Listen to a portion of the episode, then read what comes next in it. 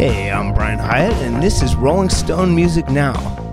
Today we have in the studio one of my favorite bands, or two members thereof, from Franz Ferdinand, Alex Kapranos, and Bob Hardy. Hey, guys. Hey. Hello. It's uh, really great to have you here. It's especially exciting to have you here when you're about to release a very exciting new album. It's only your fifth studio album. You've released albums regularly, but not excessively. You've never been like a, it's 10 months later, here's the next album. Yeah. And it, this album is called Always Ascending. And it, it really is, I was saying to you guys before we started, it, it, it does feel a little bit like a reboot. And for once, that's not just a line. It, it actually, you guys have a different lineup now. It, it's changed a lot. Sure, that's right. Uh, Ju- Julian Corrie's joined the band, and uh, Dino Bardot's joined us to play live as well. And so, yeah, things changed a little. Al- also, the last record we did was at the end of 10 years of the band's existence. It felt like the end of a decade, and this feels like the beginning of a new decade. And you know, it's still us, but it, it's maybe trying to do some different things. You lost a member before you gained members, uh, Nick McCarthy. I mean, Nick left the band, my understanding is he basically has a family and was sick of touring. Is that the, Yeah, you know, he- he's got two kids, and uh, I, the last sort of tours we did, you could see he was finding it really difficult, and he was missing the kids, and uh, but we we knew he was going to leave uh, when we went off to do the FFS tour, and so it was kind of cool. We we got to sort of come to appreciate it, and he got to enjoy that last tour and uh, that last time we had together. I mean, it's a major thing. You guys have been together since like 2002. And uh, for him to come to you and say, I'm leaving the band, that's a heavy conversation. Do you remember that specific conversation? Yeah, it wasn't an overnight thing. It was kind of, you know, uh, the last few months, I guess, of touring our fourth album. It was kind of obviously wasn't really uh, enjoying being away from his family. Um, and so it wasn't, you know, it didn't just, just happen. It was kind of a slow process. Uh, but when you know, when he said, he's, a bit- uh, when he finally said, okay, you know, I don't want to. I don't want to uh, go on the road again, so um, he's going to buy out of, of making the next record. I guess there was a, there was a short period of time where it was kind of like, oh, that's wow, what are we going to do? You know, It's a and big then thing. you but know, you've got to be supportive as well, you know, like he's your friend, and uh, you want the best for him. How would you describe what Nick's role was in the band and what hole that left before we get to how you sort of filled it? He was the guitarist and backing singer. Well, yes. yes, but I, I, Sorry, yes. like, I know. I. No, Yeah. At a I mean, creative it's- level. yeah, yeah. I- I- the, the, the band, the way bands like this work is it's a, a bunch of friends. It's, it's a bunch of friends that hang out and sort of like come up with ideas together and, and, and make stuff up. Mhm. And uh, the way I think about it is, you, you know, you, you go out to the pub, you go out to a bar, and you've got your, your social group of friends, your people that you hang out with. And some nights, one guy will be there but not there the next time, but it's still the same kind of social group, the same, and you have a good good laugh together. And it's the same in a band, Yeah, really. I mean, he was he was a big part of the band. Obviously, you know, he's there from the beginning, and and um, I don't, I don't- think when when Julian came to join the band, he wasn't trying to replace Nick. He was just, you know, there wasn't any kind of Yeah, he came to the band as that we needed Julian to do- to do that, yeah. So basically, it's uh, Julian Corrie. Is that the correct? Uh, Yeah, so so Ju- Julian, uh, he made uh, music under the name of Meow Meow for a few years. He put out some records on Chemical Underground, based in Glasgow. Yeah, cool guy. And let's hear the title track of Always Ascending to get a sense of where you landed because it is it's a recognizable place but a different place and uh, it's funny I, I, Alex I was looking at an interview we did in 2005 uh, we were all so young and um, and You, you, were, you were younger. and uh, you were just about to release your second album at that point. And Yeah. you were you were talking about great bands manage the trick of evolving, sometimes radically, yet always sounding like themselves. Yeah. And that's I think something you've managed to do, and something you've at the same time, like every artist, puzzled with trying to figure out how how one does that. Right? Man, that's the holy grail, you know, like like to make records that sound totally different, but you can still tell it's you. Your identity stays the same. And I think you've done it. Let's hear Always Ascending, the title track.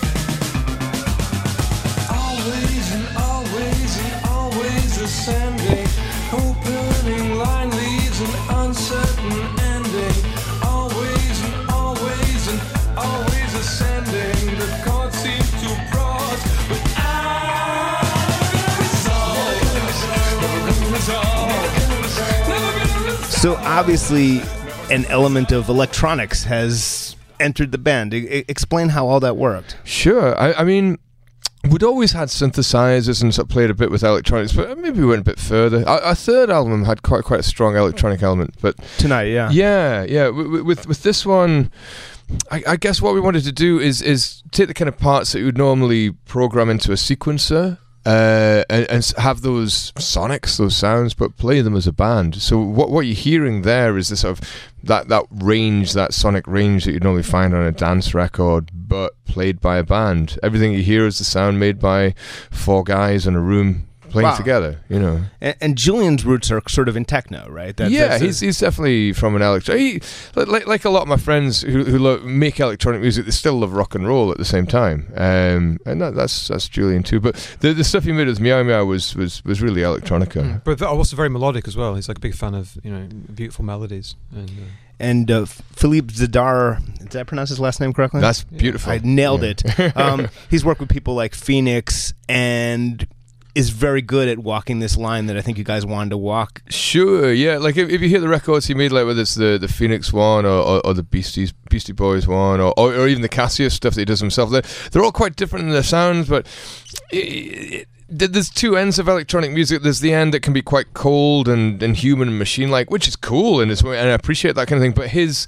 end is much more human and emotional, and, and yeah, I guess that's the, the end that we like to occupy as well. I think that right before, not counting FFS, uh, which was your collaboration with Sparks, which I'm sure was a sort of a, a lifetime dream that you couldn't even imagine being a dream. But you, your album was uh, Right Thoughts, Right Words, Right Action. And I think right before that album, which kind of was a return to the sound of your first album, I think you'd say, Yeah, right yeah. before that album, I, I think you've said that you were close to breaking up. Well, you know, I, I I think Bob and I needed to talk about a few things, so, so we did. We went to Orkney and sorted it all out. But you know, all, all, all bands have that. I think. You know, I think it comes from living together on the road for for however many years you're doing it. Now it's quite intense, and you need to kind of make sure that yeah. It's like having housemates or a pa- Yeah. or flatmates. You know, That's kind of like the emotional labour of being in a band. I think we we had neglected for a period of time, but Yeah. um, yeah. I mean, I was thinking about, uh, you know, like many journalists, I was lucky enough to go on the road with you once. Uh, you know, it was a, an overnight from the Netherlands back to the UK. Yeah. You know, a 12 hour ride and getting out in the middle of the night for the customs people. And that was just right, yeah. one night that I experienced with you. And I was thinking about the fact that, you know, there's been 12 years of that for, for you guys and how it must be all sorts of things. It's still exhilarating. It must it sometimes be utterly wearying. Yeah. What what are your overall kind of feelings about just life on the road? Because that is what you've ended up committing to in some ways. Yeah, I, I know that going through passport control has lost its novelty now. um, uh, I, I, I- love it. You know, um, it, it's still exciting to go to all these cities around the world, and there are still places that you go to for the first time. Um, no, I, I, I can't think of anything I'd, I'd rather do, and, and that thrill and that exhilaration that you have on a stage uh, is totally astonishing. And at the same time, there's the thing of you know when you're doing your fifth album or whatever it is, finding the inspiration and energy like it's your first. And I imagine sometimes that's difficult and sometimes it's less difficult. How, how was that this time? felt very easy making this record. Um, I guess we're all getting on and having a laugh. You know, if you're having a laugh, if you're enjoying yourselves, if you're enjoying hanging out with each other, uh, it's, it's kind of easy to make a record. And I, I think you can always hear it when you listen to a record. If, if a band's had a good time, no matter how dark the subject matter of the songs are, if the band has enjoyed making it, you you get a, a thrill and a, and a buzz from listening to it. And and as for how do you how do you do that? Well, it just happens. You know, you can't really plan that sort of thing. It's just just it is that way or it isn't. And uh, yeah, maybe treat your fellow band members with respect. Maybe that's part of it. Was there an awkwardness to having a new person there? Was it or was it a constructive awkwardness that Um, that thing we have to be a little more polite? We can't be our usual assholes if this new person is here. Or how do, how does that work? Just almost on a on a social and creative level. we remain being the assholes we will Yeah. always Oh, be. good. I think the, the fact that it wasn't awkward at all was kind of the indicator that Julian would be a good fit.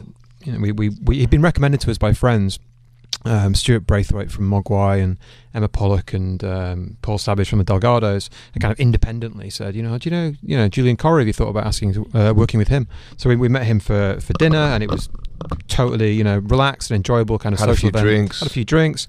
Went down to the studio, played in what Had we'd been working drinks. on. yeah, went to the pub, came back and just played music together, and it felt immediately it felt very natural. And uh, and his you know his reference point, his cultural reference points, uh, you know, are all big crossover with us. You know, it was just very very uh, felt very comfortable. I, I, think the fact that, that both uh, Julian and Dino are from Glasgow as well helps a lot, and it makes it easier because, like Bob says, we have the same frame of reference, and the Glaswegian sense of humour is quite a dark one, and uh, to have somebody that can understand that you're not a psychopath, you're just being funny, definitely helps. I- and is Dino a, a full member as well now? Or, yeah, Dino's touring with us all the time. Like, he's in New York right now with us, and uh, uh, yeah, he's a good guy. I, we've we've known Dino for a long time. Like he he'd played in various bands we knew, like like V Twin and things. So. So when you went in and, and played music with Julian that first night, what does that mean? Do you mean you, you jammed or what no, is that? we we, um, we played him a song that we had written and sort of made a demo of, but never performed as a band because we didn't, you know, we, weren't, we didn't have was the, only three of lineup. us. yeah. yeah. And so we played him it, and he was like, "Oh, I like that." And then and he was like, "So should we have a go at playing it live?" And he'd heard it like once, and he Twice. could just, twice he could just play it straight away on the piano, and that was kind of impressive. We kind of But- we were giving each other side eye, kind of like, "What the." but it's nice, it, it, it, and you feel it as well. You, you know instinct, instinctively and instantly if something's right. It just feels good. Yeah. And I think he, he when he'd been doing his music under Meow Meow, which had a couple of records on Chemical Underground, he'd just been a solo artist, so he'd he hadn't had the band experience, I guess, uh, recent as recently as a we had. buzz, yeah. So he was getting off on the uh, you know and playing with other people as well. It's nice. What's your glimpse of love? And then we'll maybe play the other one.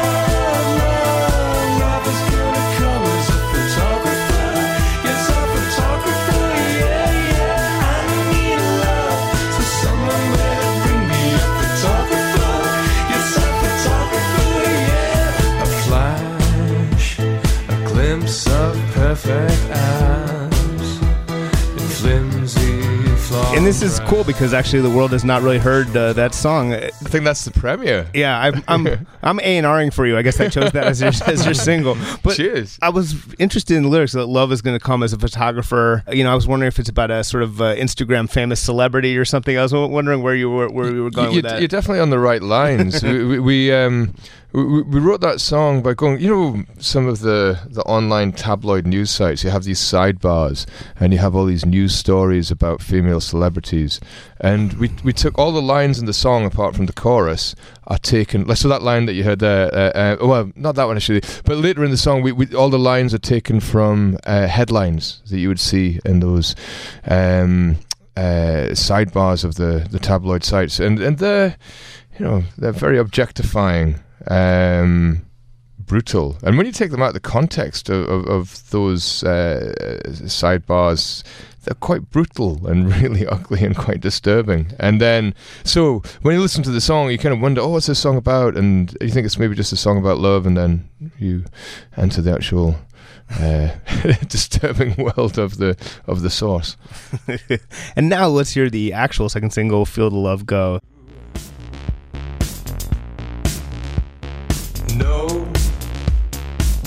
You're not that thing that you're doing. For the things that you do are not who you are.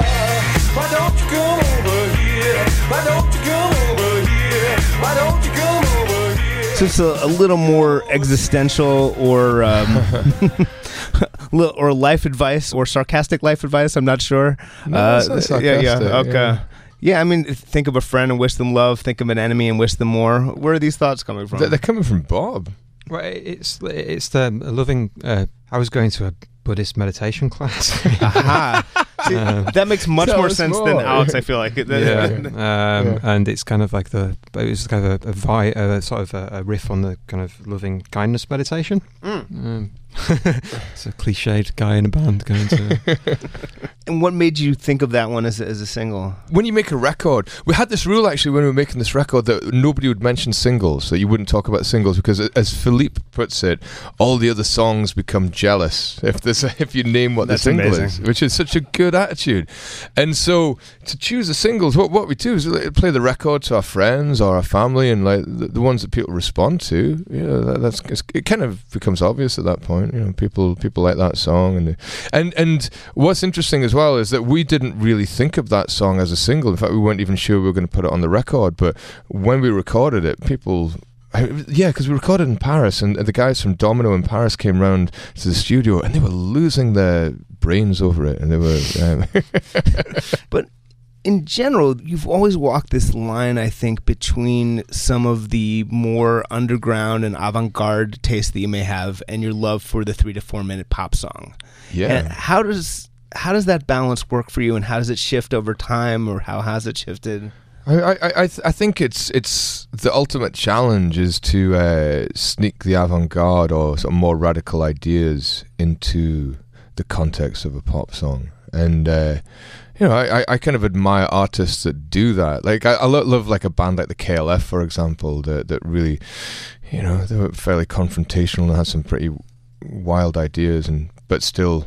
Uh, they were number one in the charts in the UK, and yeah, I, I loved that. Um, I don't know, Bob. How do you feel about that? Yeah, I, I think that maybe my idea of what a pop song is has kind of broadened over the last 15 years as well. Yeah, I mean, you know, songs like Always Ascending are definitely not like conventional pop songs in their structure. Like, you know, it's like five and a half minutes long, and, and it's something I don't think we would have put a five and a half minute song on our first or second or third record. Or actually, the third record did have a very long song. But yeah, it's something I think that we're now kind of more open to, kind of uh, changing our idea of what of what that is.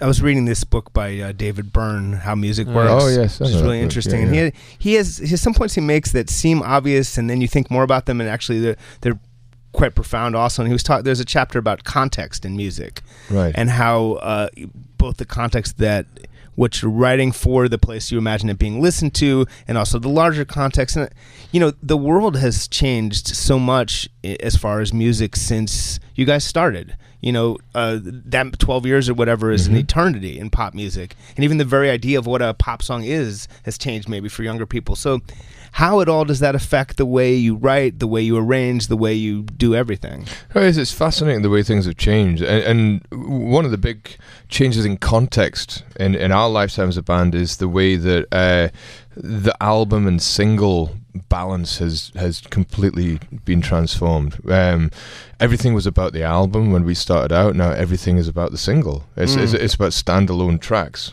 Uh, I mean, I don't even know if single's the right word, but just songs that exist in their own right, and maybe it's it's uh, I, I do like the idea that you can appreciate a song in its own right but I, I also still am a fan of a body of work that you can't uh, convey all of your ideas just within one song and so maybe that's going against what the, the current trends are rather than trying to follow them Mm.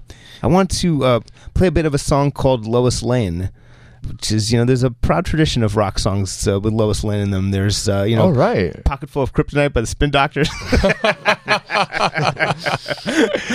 and some other good ones. Yeah. Uh, and let's hear Lois Lane a little bit. Lois Lane seemed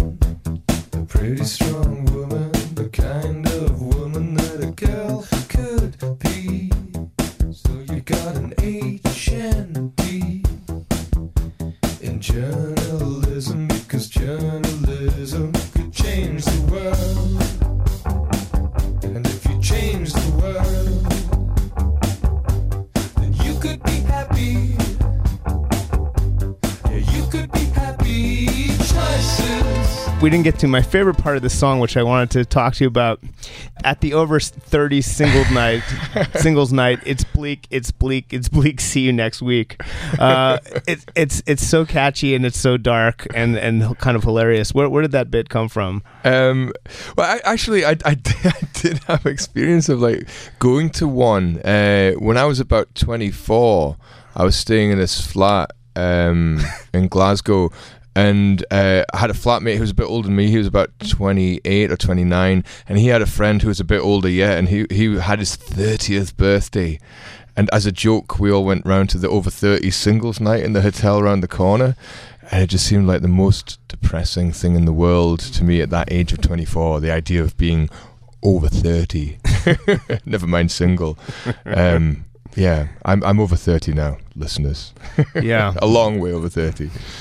Getting a little bit older in, in, in rock and roll, how does that sit with you? How do you feel about it? I, you know, I, I think it was a lot harder in, in, in the 50s or 60s to be over the age of 22 and, and still playing in a band.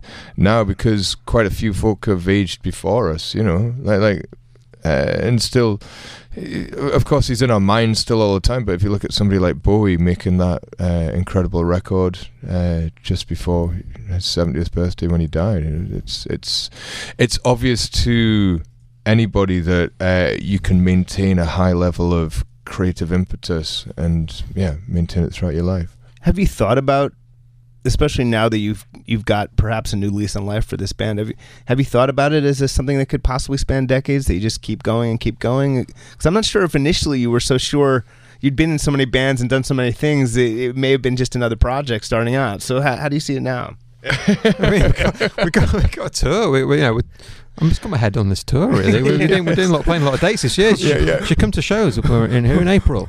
Uh, but um, yeah, I mean, Bob looks so terrified right now. I, I wouldn't. I, I don't want to plan my life. You know, past September, past my tour dates that I've got listed currently. You know, it's I- I'm where would very- be? Yeah. Well, I don't get. Why would I, why I've, I do I've always been bad at planning ahead. Like, like um, I- I'm the kind of guy that would get a diary for my Christmas and, and then sort of like write, sort of stop putting entries in after January the seventh. And you know, I, I I'm not good at planning for the future, and uh, maybe that's how you stay sane in this world as well by by not thinking about the future too much. when I interviewed you and when I interviewed a lot of bands that I really liked back in the 2000s, I, I had this template before me from an earlier era where it kind of was like, oh, this is a great band. They might be as big as, you know, U2 or REM or something. And it turned out that the the way things would go for the most part, other than I don't know Coldplay or somebody, that it's it's a little different. That's not even on the menu anymore to become you know U2. The triumph like you guys have is is having a career, being quite a well known band without sort of quote unquote conquering the world, or even the key part of things is, is really even wanting to. yeah, I know when we got a band together, nobody mentioned conquering anything, and that that was never the desire. I, and I, I I think to do to get to that kind of level of, of, of playing stadiums and that be, being your life, you, you really have to want to do it. And uh, Yeah. I, I don't know if that's we really have the obsession with that to, to get there. Yeah, I think it's different now as well with the way that uh, the internet makes uh, it more. All your fans are just so much closer. So you might, you know, your fan base feels very close and very intense. But you know, so the sh- you, it's like quality over quantity. You know, it's kind of like you know, you can play you can play a show to like a big theatre show, whatever. But everyone there, re- you know, really into your band because they found you because they can find you. Whereas it's like you know, it's there's so many there's so many different music so much different music available and so much different avenues to find it that people can splinter off into many different ways so when they do find what they love they kind of really dedicate themselves to it You've avoided nostalgia. You've, you've managed to move forward. It's funny. There is a time of, as you may have been hearing on this press tour, it's a time of a little bit of, of sort of mid 2000s nostalgia.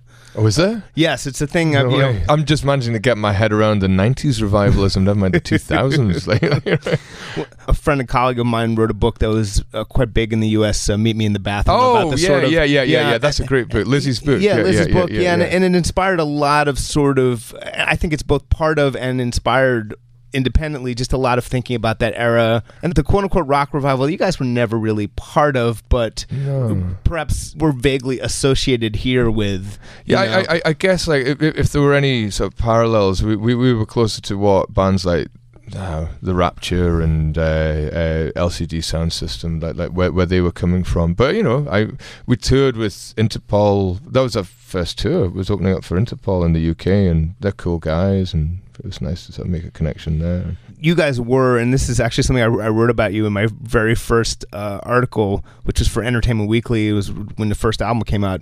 That the British press was always finding these debut albums and saying they were actually one of the greatest debuts of all time. And th- this time they got it right. yeah, that's that's literally what I said. That's what I said, and I stand by it. You know, that's uh, wh- what I says. They're almost always wrong. Sorry, gay dad, which was me. And nice guys, but you made a extremely uncommonly great first album, which is a blessing and a curse in some ways, uh, or how do you guys see it? Um, we, we we didn't set out to make a masterpiece. It just happened.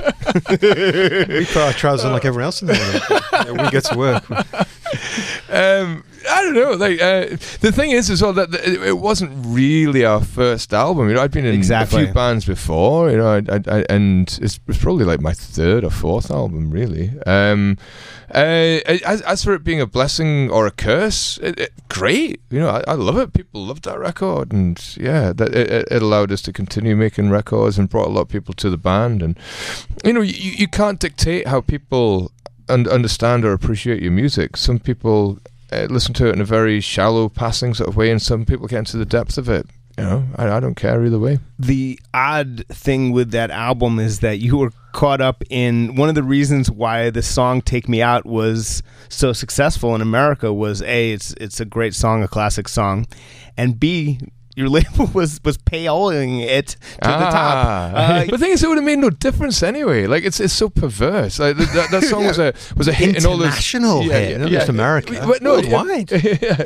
But uh, I don't understand why they were doing that stuff. It seemed to belong to a, a completely different decade. You know? Yeah. But it obviously it didn't. Maybe it still goes on. I don't know. Um, but yeah, it just seemed to be the system. It was so embarrassing. I just remember all this stuff coming out, and it's like, like, like, yeah, it was us. And but the other thing was, that it was just I can't remember who was doing the investigation. They just happened to pick on Epic, who were distributing our label for uh, Domino at the time, and if they had picked any label, they would have found exactly the same stuff because every label in the states was doing exactly the same thing at that time. See, my take on that is, you know, if indeed it gave it any boost in America, that's a good use of payola. why why not use payola for good? Yeah, you yeah, know, to, yeah, to, yeah. to Rather try than to evil. to, Yeah, yeah. to try to put him because you know it also uh, the, the Modest Mouse album and song was also boosted. At That's the time. right, yeah, And yeah, it, yeah, It, were it- there. it created this sense, this completely false sense, unfortunately, that quote unquote alternative rock, as it was known in the United States, would was on the rise again. Right, Uh, right, right, But right. Uh, alas, that w- uh, commercially, you know, Right, ma- in the yes, mainstream, yeah, yeah, yeah. but it turned out to be a blip. What's your take me out for a moment, if we if we can?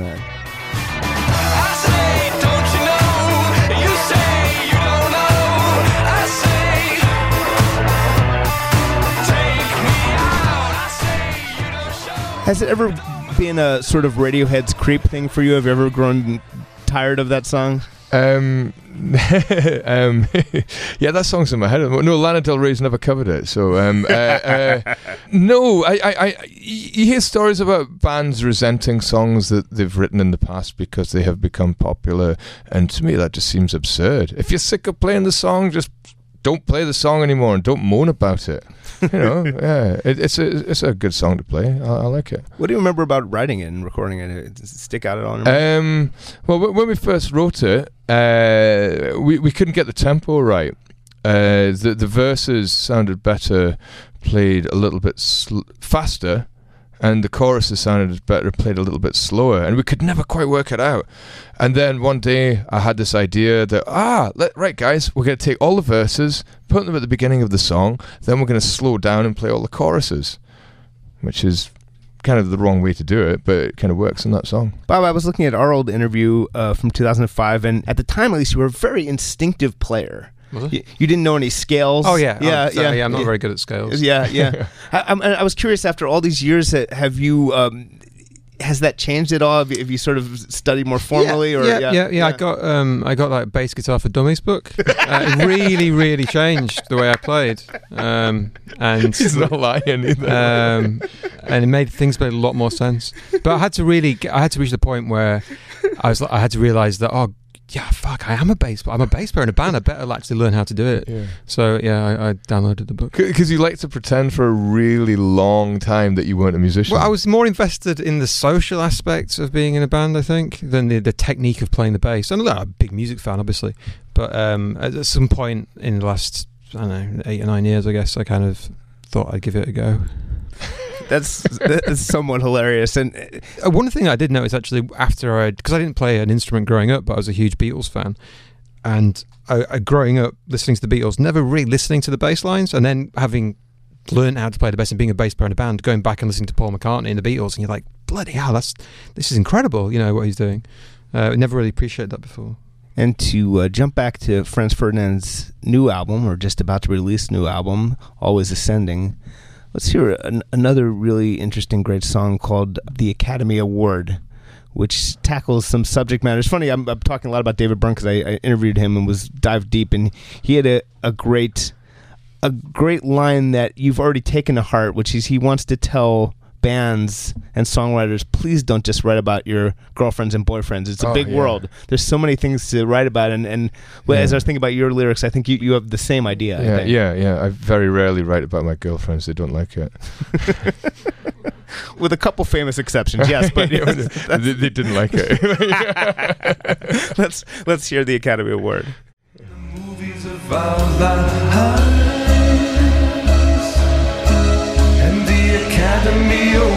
for Good Times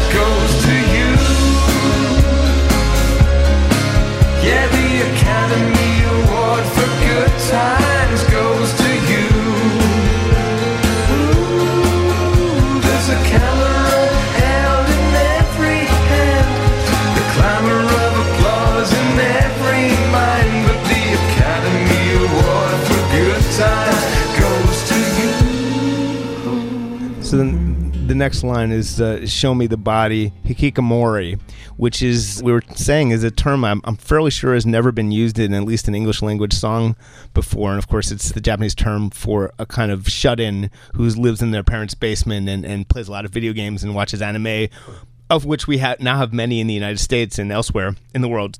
And this whole song gets at the idea of the, the sort of panopticon that everyone's created this this sense of of observing and being observed seems to be part of it Yeah. but but don't let me explain it please let you no, I, I, I guess this sort of a collage of all those places, and uh, it's, it's amazing that that Japanese term, which, which Bob discovered, which you know, it, it sums up a specific social phenomenon in Japan, but we see it everywhere, where people are, are, are communicating through their devices more than they are in, in real life. And the chorus there, it's it's singing about, I'm, I'm singing about how we for the first time in human history we, we walk around with a movie camera in our pockets all the time. And as a result we're performing this role for those cameras. And you get an academy award for a performance you know uh, for a performance of a role. And in this case the, the academy award for good times is the, the performance of a good time that we have. Not actually having a good time but the um, you know the Mm. the role of a good time yeah the semblance of a good time have you noticed people in your audiences who seem to be filming themselves enjoying the band uh, has it- that that is a thing now where people are more yes, yes. I have seen that. Yeah. what do you make of that Um, it, it, it's it's it's an odd thing to see from stage. Yeah. Um, I, I guess everybody's doing it. It, it. it is. I don't know. Have you noticed it, Bob? Yeah, I've noticed it. Um, I don't mind. I don't mind. It doesn't doesn't really bother me. I, and like some bands that they kind of you know get annoyed when people are on their cell phones or taking photos at gigs, but I, I, I don't. I quite like it. I. For me, it feels like that's just like the ripples out nowadays from a gig. It's like not contained in that room. It kind of ripples through throughout like people's Instagram stuff, and I quite like that kind of. It feels like an event. Mm. I, I, I think I, I- I know I'm, I'm trying to think of the way that I behave when I'm at a gig and of course you do have the instinct to, to record a bit of what you're at the Sure. experience that you have I, I, I know what I do is I, if, if I ever do film a gig I always like hold up hold the camera against my chest so I'm not looking at the screen Mm. so it just captures whatever it is because I hate the idea that I'm somehow um, en- enjoying the experience through the LCD Yeah, screen of, of my it. phone rather than being there in the moment. I, I, the first time I noticed this, I, I went to see Kraftwerk a few years ago at the Turbine Hall in London, and there was they had one, this incredible 3D show, and there was a guy. Three feet away from him, from me, uh, filming the whole thing on a, on a massive tablet, like an iPad type thing.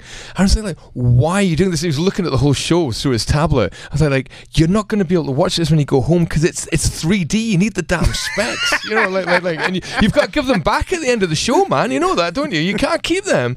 And yeah, it, it- it really summed up the perversity of that situation. and there's a line in the song we were just talking about uh, through liquid crystal we look at the world so Yeah. that guy made an impression on you We sometimes do a thing on the show, maybe we'll call it Rockstars React, where we play a, a new single that's not by them. The last time we did it, I think we played Alice Cooper, the new Taylor Swift song, which he had he had a surprising number of thoughts about actually, hmm. and in a, a perhaps equally incongruous, maybe less incongruous juxtaposition, maybe we'll play a little bit of the new Justin Timberlake single, which is called Supplies. And uh, I, I'm personally, it, it, it's it's comes from a weird place. It, it has a survivalist bent. It's a survivalist Justin Timberlake song. So let's maybe hear that and hear what these guys think of it. Okay. Met you out on Broadway on the hottest night in town. We arrived solo, but we were being chased around. Saw you being cornered by some guy you used to know. Stepped in between the both of y'all, said. That's nuts. Has he got one of those buckets? You know the- the- that you get the, the what do you call those guys? Well, they're the ones that prepared for the apocalypse. Uh, yeah, they, they build. The, they have the buckets with all the. survivalist guys. So yeah, is that what he is now? Is he a survivalist? I, well, you that know, what it's listen, listen- preppers, preppers. Yeah, that we call them. yes. Yeah, yeah. Yes. Well, I, you know, I think I have no idea, man. I, li- I like I'd like. it. The, I, I, I like the music. Yeah, Yeah, yeah. it's Yeah. cool. I like, it's that, I like that percussive kind of like voices. Yeah, I like Um, the. Thing. yeah, yeah. I can't do that. Whatever it is. yeah, and it's yeah. wordy. I like wordy songs. Yeah.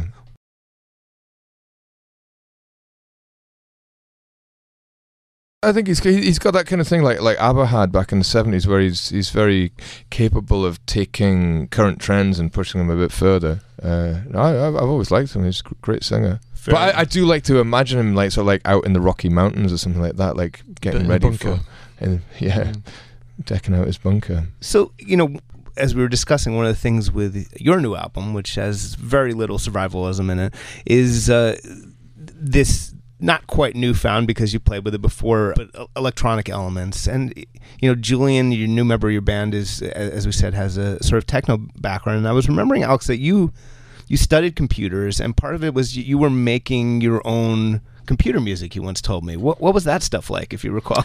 I, I it was that's what drew me to study that at the time. Um, yeah, God, it's kind of weird to think that all those years ago I could code and all that kind of thing. I couldn't even dream of starting that now. Um, yeah, I, I, guess I've always been fascinated with, with that and uh, th- that side of music and the idea of bringing the two together and and uh, I'll have to pull some of it out. In fact, one of the songs, the basis of one of those songs, did end up on our second album from that period. Uh, the song "Outsiders" that, Huh. that kind of started off from an idea that I had at that period. Speaking of the second album, we were we were talking about sort of career arcs and all that kind of thing. Was there a time when you felt, especially after having you know a huge pop, huge pop hits worldwide, when you were thinking about pressure and following up and career arcs and ascending and uh, always ascending Mm. and that kind of thing? And do you think less about that now? Is it a different kind of goal? How does it all work for you? I, I making that second album was pretty stressful in the end, and it not through pressure that we'd really put on ourselves, but we we agreed to a tour. Uh, like, like there was a tour booked for the United States, and then there was a release date set for the album, and then suddenly we thought like, oh my god, we've only got like six months to finish this album, whatever. And I still like that record, and the songs are really good, but it, it feels it was you know hard work making it. you were saying that uh, your producer not only had a great line of if you know if you make one song the single, the other songs get jealous, but also that he pisses on singles. He told you, uh, and and then I Jess, piss Jess- on them. I piss on the idea of the single. So is that now true, truly out of your mind about like quote unquote making a hit? Is is that off your radar? Making hits, yeah. Yeah. Um, I, w- I have never in my life sat down to write a hit. I've sat down to write a song, and some of those songs have become hits. But um, you know, you you don't write. I, I, I like writing songs. I, I like sort of you know, uh, and then recording them and playing them with my pals. That that that's it. You know, and I, I'm not I'm not knocking anybody who does sit down sort of deliberately to write hits. There's loads of guys that do that. There's loads of top line writers and that kind of thing. It's just different angle, different perspective you come at it from. We were talking about the current climate of pop music. Have you learned anything from the mainstream pop and hip hop of the last, you know, say five years? Yeah, I mean, there's little things like if you listen to the song "Huck and Jim" on this record, I, I know that um, the, the kind of like hi hat patterns that you get in a lot of trap music, and that sort of thing, like like, like uh, which are very programmed. And and what what's cool about them is they, they sort of shift the, the the swing of the beat like halfway through a bar and that kind of stuff. Um, we thought, oh, that's really cool. Like, like, but I've never heard a band playing that. It's always programmed, and so I know Paul was playing with that a lot on this record, and and, and you hear it in, in Huck and Jim. Like that that's our you know, weird white Glaswegian way of trying to play something like that. You read my mind. That's actually where I was going. So let's play a little bit of Huck and Jim, which is a really cool song.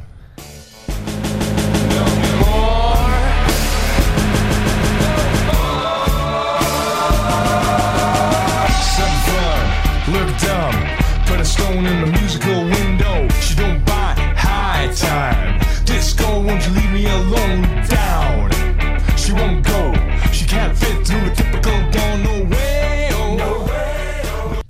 So again, that might have been a, a world premiere of uh, of Huck and Jim from the, the next Friends. It- it was, Um, yeah. Sipping forties with Huck and Jim. Where did that image come from?